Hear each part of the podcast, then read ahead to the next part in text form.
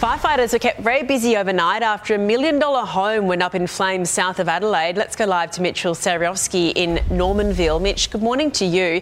Was anyone inside the building at the time?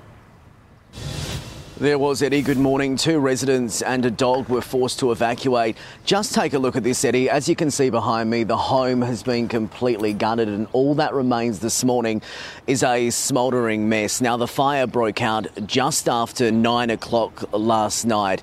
Flames tore through the entire property and the and explosions rung out across the beachside town. Now firefighters moved in, but there was very little they could do.